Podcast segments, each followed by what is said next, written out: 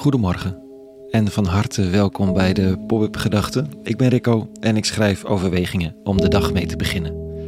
Vandaag met de titel Realisme of Fatalisme. Pop-up Gedachten donderdag 16 februari 2023.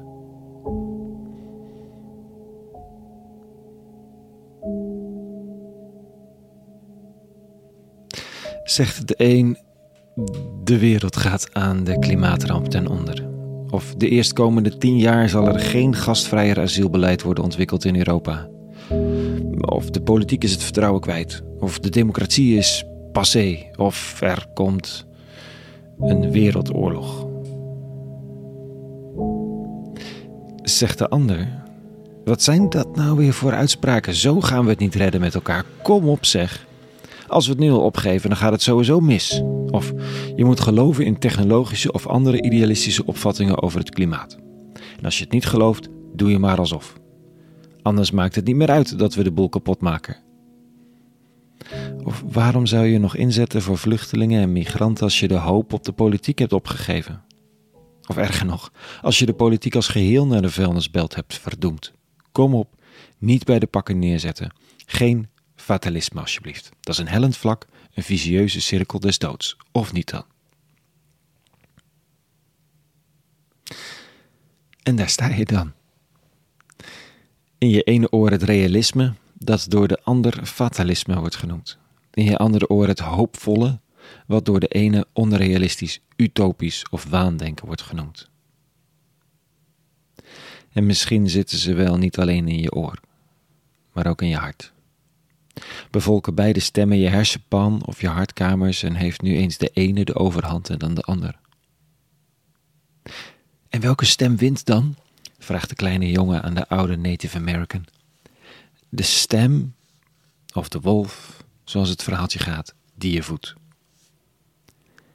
Maar welke wolf moet ik voeden? Het realisme, annex fatalisme, zodat ik tenminste met beide pootjes op de grond sta, of de hoop, het vertrouwen, het naïeve misschien wel. Je zou denken dat geloof en hoop en liefde altijd voor de tweede optie kiest. Om de mogelijkheden, geloof in de toekomst. De wereld gaat niet ten onder en zowel dan moeten we toch blijven geloven dat het niet zo is. Want er is een God, toch? Of er is hoop, of er is toekomst. Of wat dan ook. Vandaag een boeiend en nogal fel gesprekje tussen Jezus en een van zijn leerlingen die het meest het hart op de tong draagt, Petrus. Zojuist heeft Jezus aan zijn leerlingen gevraagd wie de mensen zeggen dat hij is. Sommigen zeggen dat hij een gereïncarneerde Elia is of een profeet. En wie zeggen jullie dat ik ben? vraagt Jezus. Dan antwoordt Petrus: U bent de Messias, de Christus, de Zoon van de levende God. Petrus is ervan overtuigd. Al die verhalen over het keerpunt in de geschiedenis dat komen zou, over de wereld die verlost zou worden, over het herstel van het volk, dat loopt hier op twee benen rond in de figuur van de rabbi is een mooi statement, is een hoop geloof. Waarna Jezus van Nazareth meteen begint te praten over het feit dat hij veel zal moeten lijden en zal sterven.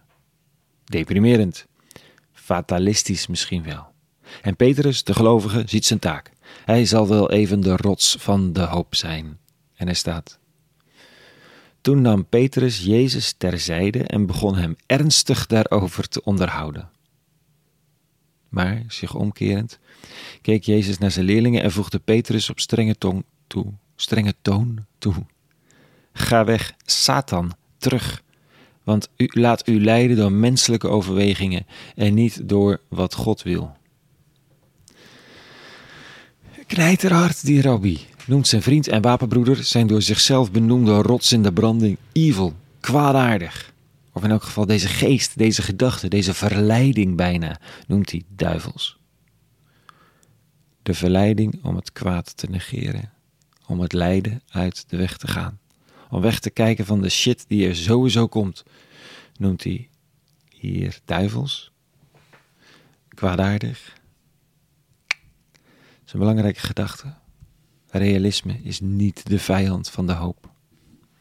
Realisme is de plek waar hoop in woont. Hoop is geen optimisme. Hoop is een hartsgesteldheid die plaatsvindt te midden van lijden.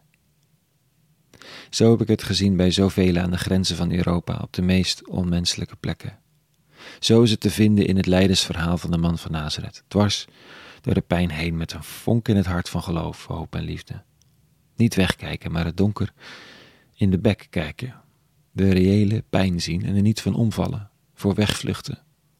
Maar geloven dat er aan de andere kant een sprankje licht is en dat dit genoeg is. Voor nu. Realisme hoeft geen fatalisme te zijn. Soms is het waar. Hoop kan ook een lege huls van pijnvermijding zijn. De inspiratie van christendom leeft van de hoop, maar is gegrond in de soms zo donkere realiteit. Allebei tegelijkertijd.